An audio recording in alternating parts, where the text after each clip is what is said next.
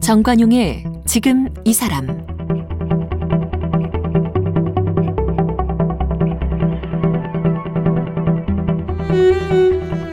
여러분 안녕하십니까 정관용입니다.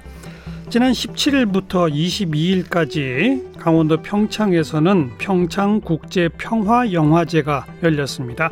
올해로 세 번째인데요.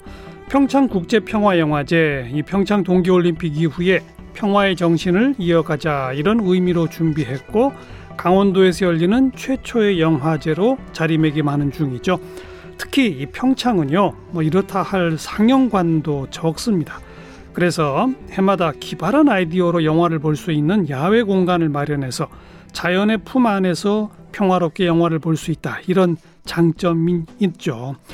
올해는 또 코로나 방역에 대한 부담도 있었지만 영화제가 무사히 끝나서 다행이에요. 자, 이 영화제의 부집행위원장 아, 맡으셨던 김형석 부집행위원장과 함께 영화제 이모저모 말씀을 좀 듣도록 하겠습니다.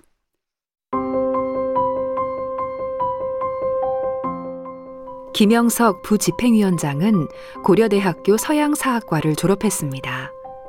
대학 시절 당시 시네마테크 문화학교, 현 서울 아트시네마 운영위원을 지내면서 영화에 관심을 갖게 됐습니다. 동국대학원에서 영화를 공부하며 기자 일을 시작했습니다. 지금은 사라진 영화 월간지 스크린에서 취재 기자와 편집장으로 10년 동안 일했습니다. 2009년부터 프리랜서 영화 저널리스트로 활동을 시작했고 한국영상자료원 자문위원을 맡고 있습니다. 2018년부터 평창국제평화영화제 프로그래머로 참여했고 올해는 부집행위원장으로 활동했습니다. 김영석 부집행위원장님 어서 오십시오. 예, 안녕하세요. 반갑습니다. 고생 많으셨습니다. 괜찮습니다. 이거 준비부터 오래 걸리죠? 그렇죠. 사실 영화제가 끝나고 나면은 그 다음부터 또 다음 해 할 영화제를 준비한다고 봐야죠. 완전히 예. 1년이 걸리는 거예요? 예, 맞습니다. 그리고 장기적인 거는 그 이상이 걸리기도 하죠. 예, 예. 예. 그 요번 영화제는 몇 개국에서 몇 작품이 왔어요? 26개국에서 예, 78작품 이렇게 와. 저희가 이제 했는데요. 예. 예. 장편도 있고 단편도 있고 다양한 작품들이 있습니다. 예. 예. 이게 평창 동계올림픽 을 계기로 만들어진 거잖아요. 예, 맞습니다. 예. 제 기억에 처음에는 남북 국제 무슨 영화제 이렇게 되죠? 예. 평창 남북 이제 평화 영화제 이렇게 했었는데 1회 때는 그렇죠. 근데 음. 그 이제 2018년 동계 올림픽 때 단일 팀이 이제 만들어지면서 예. 평화의 메시지가 굉장히 뭐 우리나라뿐만 아니고 전 세계에 이제 그렇죠. 펼쳐졌잖아요. 그러면서 음. 그 유산 사업으로 그러니까 legacy 사업이라고 하죠 올림픽 그 중에 이제 하나로 저희 영화제가 이제 2019년부터 예. 시작됐고 그러면서 이제 조금 어떤 남북 교류에 대한 희망을 이 영화제를 통해서 한번 좀 더 이제 싹 틔워보자 했었는데 예. 예. 1회를 치르고 나서 이게 현실적으로 많이 힘들다는 걸 깨달았어요. 어떤 점이요? 그러니까 실질적으로 영화제에서 남북의 어떤 인적 교류나 이런 것들을 이뤄낸다는 것이 음. 정말 만만치 않은 그런 음. 벽들이 있었고 그리고 제 1회 때 그럼 북한 영화인들이 왔어요? 어, 저희가 아무리 초청을 하려고 해도 예, 전달되기도 정말 쉽지가 않았습니다. 그래서 어.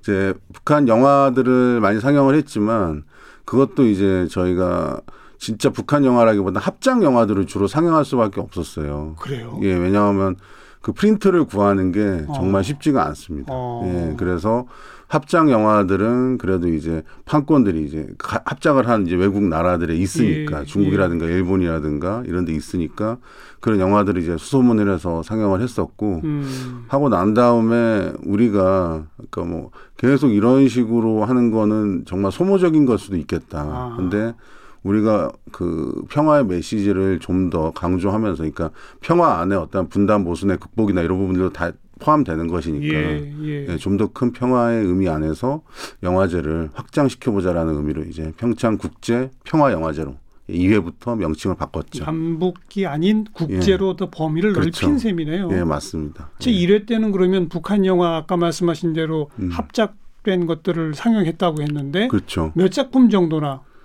개막작인 새라는 작품이 이제 한국 그러니까 북한과 일본이 합작했던 그런 작품이었고요. 음. 그 외에도 한 다섯 편 정도 의 장편 영화들을 상영을 했었는데 어, 그 이후에 이제 저희가 깨달았어요. 이렇게 가다가는 영화 금방 다 떨어진다 그런 생각을 그러니까 해서 그렇게 합작된. 영화도 네. 몇개 없는 거군요. 많지는 않죠. 또 그 말씀하신 그런 그 새를 비롯한 다섯 개 작품들은 음. 제작 연도가 어떻게 되는 거예요? 뭐 80년대 영화도 있고 어. 90년대 영화도 있고 굉장히 다양합니다. 그리고 음. 올해 3회 때 저희가 틀었던 올해 이제 틀었던 그 프랑스와 북한이 합작했던 모란봉이라는 영화가 있습니다. 예. 그 영화는 1958년 영화예요. 58년. 예, 예. 그래서 그때 이제 전쟁 직후의 평양과 개성의 모습들을 그대로 볼 수 있는 어. 예, 그런 이제 그 굉장히 희귀한 풍경들이 담겨 있는 그런 어. 영화인데 그런 작품들도 이제 저희가 좀더 예, 과거를 거슬러 올라가서 상영을 예. 하게 됐죠. 올해는. 아니 뭐이 영화제랑은 조금 무관할지 모르지만 말씀 듣다 보니까 점점 북한 영화에 대한 궁금증이 생겨서 예, 맞습니다. 어. 그러니까- 저도 많이 공부하고 있습니다. 음, 예. 다- 다른 나라와의 합작 영화가 있긴 있는데 뭐 1년에 한두 편? 지금은 그런 작업을 안 하고 있는 걸로 알고 있고요. 아. 북한에서는 저희가 흔히 얘기하는 그 장편 극영화들, 극장에 걸리는 그런 작품들이 지금 안 나온 지가 꽤 됐어요. 그래요? 예, 예. 대신 이제 애니메이션이라든가 아니면은 음. 그 과학 영화라는 장르가 있습니다. 어. 그러니까 다큐멘터리에 가까운 건데 이제 현실에서 좀 이렇게 약간 학습용, 교육용 이런 학- 그런 과학 영화 부분 그리고 아동 영화 이제 다- 그, 다 그런 류의 영화들이 계속 만들어지고 있죠. 어. 예. 대신 그 장편 극영화 없기 때문에 저희는 이제 그런 영화들을 좀 과거에 만들었던 예. 그런 작품들로 이제 돌아가서 그리고 그 과거라는 예. 게 그러면 예. 그런 장편 극영화가 그래도 나오던 건 언제까지인 거예요? 어 2000년대까지도 나오긴 나왔는데요. 네. 최근에 이제 그런 작품들이 없어요. 안 나오고 있는 거고 뭐 보면은 소문들은 많이 있어요. 이런 이런 작품들이 나온다고 하더, 하더라 음, 이런 얘기들이 있는데 구체적으로 지금 어떤 작품이다 어디에 이제 뭐 영 그 사이즈 있고 뭐 영화제나 이런 데 나왔다 이런 얘기들은 사실은 정보가 없죠. 없군요. 예, 아직은 없습니다. 어쨌든 그 최근은 네. 대부분 교육용 영화라고 봐야 되겠네요. 그렇죠. 그런 어. 작품들이 많이 만들어지고 있습니다. 과거 장편 극영화도 대체로 무슨 체제 선전용 그런 겁니까? 그렇죠. 아니면- 그런 부분들이 굉장히 많죠. 그렇죠. 그래서 사실은 그런 영화들을 이렇게 막 손쉽게 막 틀 수 있는 그런 부분들도 없어요. 그래서 음. 저희는 이제 상영한 영화들은 이, 그 이념적인 부분이 거의 없는 작품들을 순수 예, 극영화. 그렇죠. 그러니까 어, 새 같은 작품도 이래 때 개막작을 했던 새라는 작품도 이- 그 이데올로기적인 면은 거의 없고요. 네. 그러니까 그 이- 전쟁으로 인한 이제 이산가족 남북에 있는 이산가족의 어떤 실화를 바탕으로 한 그런 작품이었거든요. 예. 그래서 그런 좀 휴머니즘적인 그런 작품들을 주로 틀고 있습니다. 네. 근데 그런 작품은 정말 구하기가 어렵더라. 예. 정말 힘듭니다. 그리고 몇 년 틀면 이제 더 이상 틀 게 없어질 것 같더라. 이미 없습니다 거의. 그렇군요. 예, 예. 어, 그렇죠. 정말 북한은 그럼 영화의 불모지 이렇게 말해야 되겠군요. 한때는 굉장히 왕성한 그런 영화 제작이 이- 일어났었죠. 그러니까 특히 이제 김정일 체제에서는 아, 옛날 신상옥 그렇죠. 최은이 납치까지 하고 뭐. 그랬었죠. 굉장히 뭐 해외 영화 그때 이 신상옥 감독이 이제 북에서 만든 영화들이 음. 모스크바 영화제나 이런 데서 굉장히 수상을 하고 이런 적도 있었는데 예. 김정일 체제는 영화가 굉장히 중요한 그런 예술이었던 것 같은데 김정은 시대에 약간 좀그 극영화 음. 이게 북한에서 예술 영화라고 부르는데 장편 극영화들이 조금 주춤한 그런 경향이 있습니다. 음. 예. 자, 뭐 북한 영화 궁금증은 그 정도 풀고 예. 평창 그 영화제만의 특징이라면 뭐라고 하실 수 있겠어요? 저희는 이제 평창 대관령면 횡계리에서 저희가 예. 올림픽 스타디움이 있었던 예. 동계올림픽 거기에서 저희가 영화제를 하고 있거든요. 예. 와보시면 거기 극장이 없어요. 극장 없죠. 그래서 극장이 없는 곳에서 영화제를 하고 있습니다. 이게 가장 큰 특징이죠. 그래서 예, 생활 공간들을 음. 극장으로 개조를 해야 돼요. 오. 그래서 올해는 동네에 좀 오래된 감자 창고가 하나 있었습니다. 그래서 감자 창고. 예, 감자 창고에 실제적으로 감자 창고로 쓰이는 곳이에요. 예. 근데 거기가 이제 다 출하가 끝나서 비어 있는 걸 저희가 보고 예. 극장으로 개조를 했죠. 예, 그래서 들어가 보면은 약간 오래된 건물이어서 고여 있던 물도 한두 방울씩 떨어지기도 하고, 예. 냄새도 좀 습한 냄새도 나는데 오히려 거기서 이제 관객분들이 영화를 보시고 오래 어. 예, 굉장히 독특한 경험이었고 그러니까 그런 건물에서 보다 보니까 주변의 날씨나 음. 이런 거가 관람 조건에 사실 사- 조금 조금씩 영향을 미치는 거죠. 그러니까 멀티플렉스와 다르게. 비가 새고 막 그래요. 그래서 이제 비닐을 이렇게 덮어놓긴 했는데 네. 그래도 이제 좀 바람이 불거나 이러면은 바람이 세게 불거나 그러면은 그런 부분들이 이제 그 건물에 어느 정도 영향을 주는 거죠. 그러니까 덜컹덜컹거리고. 약간 좀 이제 벽이 약간 이게 그 안으로 좀 습기나 이런 부분들이 들어갈 수도 있고 어. 그래서 근데 거기에서 영화를 틀었는데 시범적으로 한번 이렇게 실험적으로 한번 틀어봤는데 예. 어 굉장히 이렇게 좋은 반응들을 얻었어요. 그래요? 그래서 그런 부분이라든가 아니면 트레이닝 센터 이제 그 주민분들이 이제 배드민턴 치고 이러시는 트레이닝 센터가 있는데 체육관? 그렇죠. 예, 오. 체육관에서 저희가 이제 그 옆에 그 커튼을 이제 설치해서 이제 빛을 막고 예. 그리고 bean bag 의자라고 하죠. 이렇게 누워서 이렇게 앉아서 그 볼 수 있는 그런 의자들을 예. 예, 딱 배치를 해서 예. 그냥 이렇게 편안하게 이렇게 등 대고 이렇게 기대서 누워서 영화를 볼 수 있는 어. 예, 그런 또 시스템을 만들고 네. 또 그곳에 매년 겨울에 눈꽃 축제가 열립니다. 그러면 그렇죠. 예, 이제 눈꽃 축제 행사장이 있어요. 예. 예, 그- 거기 안에도 이제 막 음식 팔던 부스 이런 거 있는 곳인데 거기에 싹다 가리고 음. 거기도 이제 저희가 상영관으로 만들어서 영화를 틀고 있습니다. 눈꽃 축제 행사장은 야외 아닌가요? 어, 실내 행사장이 있어요. 그러니까 아. 예, 매점이나 이런 부분들이 꽉 이제 찬 그런 공간이 있는데 아, 거기를 저희가 다 가려내고 이제 영화를 볼 수 있도록 이제 저희가 설비를 만들었죠. 예, 네. 그런 부분들이 사실은 저희 영화제가 어떻게 보면 궁여지책으로 하는 걸 수도 있지만 그게 의외로 굉장히 이제 관객분들은 신기하게 여기시고 이제 그냥 멀티플렉스에서 규격화된 영화 관람만 하다가 네, 네. 그런 데서 영화를 보면은 조금 느낌이 다르죠. 같은 영화를 봐도 예, 그런 그- 게 있습니다. 사운드 소리나 이런 게 잘 돼요? 그런 부분들도 이제 저희가 지적을 많이 받아서 계속 이제 끊임없이 개선을 하고 있습니다. 그래서 어, 올해 같은 경우에는 이제 어떤 공간은 살짝 소리가 울리는 것 같다라는 지적을 받기도 했고 예. 그랬지만 작년보다는 훨씬 많이 개선됐다 예. 이런 평가들을 받고 있습니다. 어. 예. 그래도 아무튼 무슨 뭐 Dolby surround 뭐 이런 효과까지는 기대하기 어려울 거 아니에요.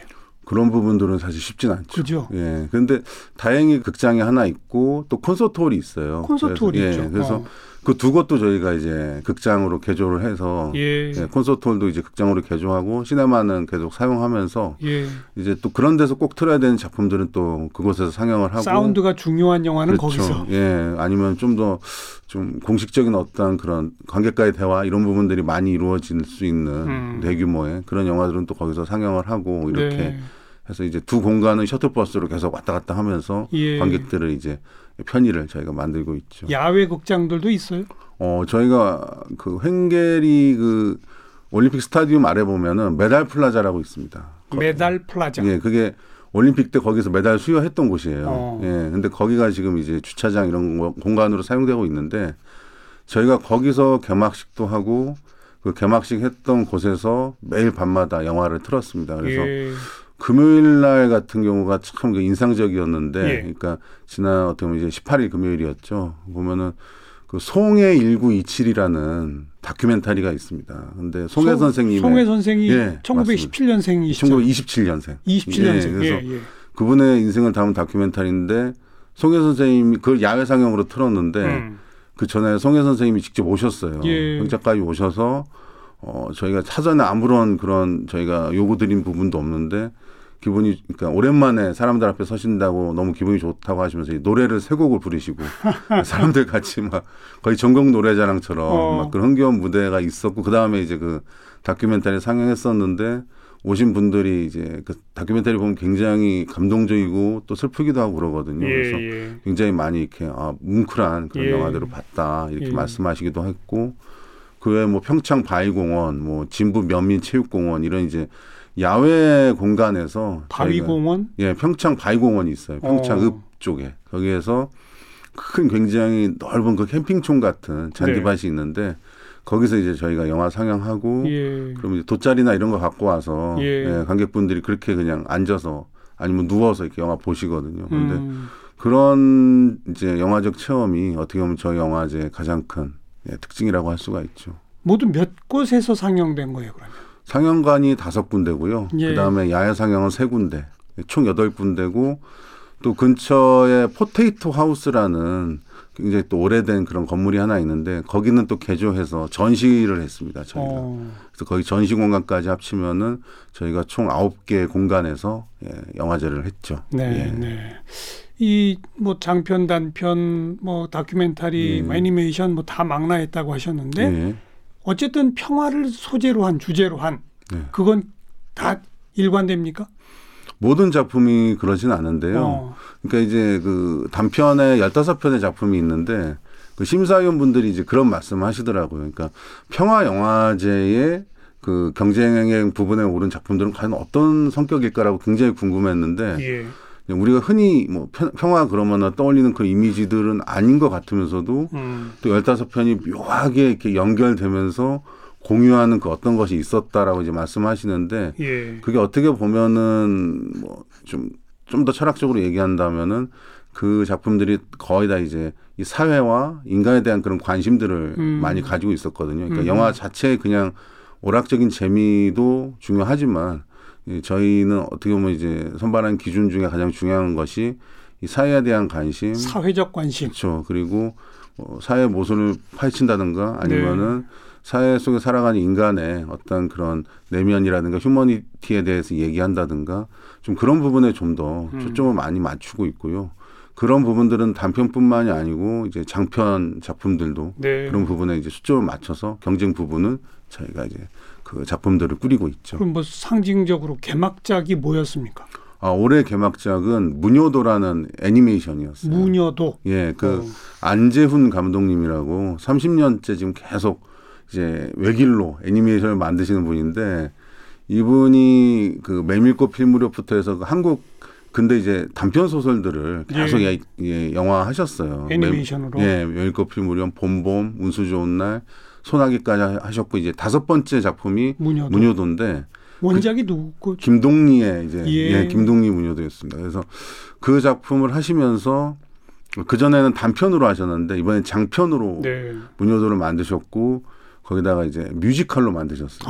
그래서 굉장히 압도적입니다. 그 어. 야외에서 큰 화면으로 이렇게 쩌렁쩌렁 울리는 극장보다 훨씬 더 야외에서 들으면 울림이 예. 뭐, 예, 소리가 울려 퍼지는 게 대단하거든요. 예. 예, 그런 걸 보면서 굉장히 좀 압도적인 그런 이제 영화적 경험들을 많이 하셨어요. 음. 요 이번에. 작품도 사회적 관심이 녹아 있는 작품입니까? 어, 그 문효도의 주제가 이제 그 토속 신앙과 그 기독교의 갈등을 다루고 있잖아요. 아. 그래서 저는 이제 선택한 가장 큰 이유가 아, 이 작품이 다루고 있는 이 갈등이라는 테마가 예. 현재 우리가 살고 있는 이 세계에서 가장 어, 중요한 어떤 화두 중의 하나가 아닌가. 그렇죠. 예, 그런 의미에서 저희가 이 작품을 뭐 과거의 이야기이긴 하지만 음, 예, 그런 갈등이라는 테마 그리고 그것을 해결하기 위해서 우리가 어떻게 해야 되는가 예. 이런 부분들에 대한 어떤 문제 의식을 던지고 싶어서 예. 개막적으로 이제 선정을 했습니다. 그다음 폐막작은 아, 저희는 폐막작이 없습니다. 없어요. 예, 어. 폐막작은 없고 이제 시상을 하면서 이제 영화제를 그럼 경쟁. 부문에서 이제 상탄 영화들은 어떤 영화들입니까? 어, 그 장편 경쟁 부분에서 이제 바이크 도둑이라는 예, 작품이 심- 대상을 탔어요. 외국 작품이고요. 예, 외국 작품인데 바이크 도둑. 예, 바이크, 바이크 도둑인데 그게 예전에 이탈리아에서 음. 예, 자전거 도둑이라는 있었죠. 굉장히 예, 유명한 작품인데 그 작품을 예, 어떻게 보면 은 오마주 혹은 오. 이제 그 작품에 대한 리메이크에 이제 가까운 작품인데 아, 그 2차 대전 직후의 이탈리아에서의 문제 의식이 지금 22세기에 우리에게도 이렇게 유효하구나라는 거를 굉장히 잘 보여주는 그런 좋은 작품이었고 한국 단편 경쟁에서는 말리 언니라는 작품이 상영이 되, 그 대상을 차지했습니다. 그래서 말리. 말리 언니. 그러니까 그게 누구냐 하면은 그 홀트 재단이 있잖아요. 아. 예, 그분의 이제 얼마 전에 돌아가신 예. 예, 말리 홀트 예. 예, 그분에 대한 이야기인데 어, 이 영화는 굉장히 흥미롭습니다. 왜냐하면 그 어느 지역의 공무원 한 분이 음. 예, 지역 사진전을 이제 사진 접수들을 받다가 그러니까 뭐 지역에 대해서 이제 그 지역에서 그런 사진 공모전 이런 것들을 하잖아요. 그렇죠. 근데 어느 사진에 굉장히 이렇게 뭐 요즘 말로 꽂혀버린 거죠. 음. 어떤 무덤 사진이었는데 그래서 그 사진을 보낸 사람을 찾아가다 보니 그 말리올트라는 분을 만나게 됐고 그분이 어. 거기서 이제 장애를 지닌 그런 분들과 이제 한 200명과 함께 생활하는 걸 보게 되면서 예. 그 홀트 재단에 대한 많은 오해와 이런 부분들을 자기도 접하고 있었는데 직접 만나서 이야기하다 보니 아 이런 많은 것들이 장, 잘못된 정보였구나라는 음. 걸 알게 되고 그래서 그걸 6년 동안 기록을 합니다. 그래서 그 영상이 아니고 사진을 계속 찍어서 네. 사진이 이거 페이드 인 페이드 아웃 거기에 이제 자신의 목소리로 했던 나레이션을 결합시켜서 들어가는. 어 굉장히 영화적이지 않은 작품인데 음. 이 작품이 저희가 대상 심사위원들이 뽑은 대상이기도 했지만 저희가 관객 심사단이 있는데 관객들도 예 관객 특별상을 이상에 수여를 어. 했어요. 그래서 이, 이 감독님은 이제 이관왕이 되신 거죠. 네. 그래서 네. 이 작품은 사실은 좀뭐 개봉을 하든 아니면 방송이 되든 글쎄요. 예, 꼭 좀 많은 사람들이 봤으면 하는 그런 작품입니다. 어. 예. 아까 그 개막작 무녀도는 개봉하지 않나요? 어, 개봉을 이제 올해 안으로 이제 앞두시고 계시다고는 그죠? 하는데 어. 아직 정확한 그 기간은 그러니까 시간은 정해지진 않은 것 같습니다. 음. 올해의 슬로건이 새로운 희망이었다고요. 그렇죠. 어떤 의미입니까? 저희가 작년에는 다시 평화라는 그런 이제 슬로건을 음. 만들었어요. 그래서 작년 이맘때 생각해 보시면은 작년 6월 생각해 보시면은 정말 이렇게 국제 정세 정말 쉽지 않았고 또 코로나로 막 일상이 다 파괴됐잖아요. 예. 그래서 일상을 회복하고 다시 돌아가고 그 다음에 일상의 평화 그리고 진짜 어떻게 보면 정치적인 그런 평화 이런 음. 부분들을 다 아우르면서 다시 평화라는 이름을 걸었는데 특히나 이제 2019년 남북 관계, 북미 관계가 좋다가 그렇죠. 급전직하한 그 그렇죠. 상황이니까. 예, 예. 그러다가 저희가 이제 올해 그런 부분들을 느꼈어요. 그래도 백신이 생기면서 예. 조금은 희망이 생긴 게 아닌가. 그렇죠. 리고 국제 정세도 이제 미국의 대통령이 바뀌면서 뭔가 새로운 어떤 그런 길이 열리지 않을까. 그냥 음. 막연하긴 하지만 이런 지금은 이제 우리가 새로운 희망에 대해서 좀 품어봐야 되지 않나 이런 생각이 들어서 어 조금은 이르지만 그래도 예. 우리에게 희망이 필요하다는 생각으로 새로운 희망이라는 그런 슬로건을 예, 만들었습니다. 음. 예.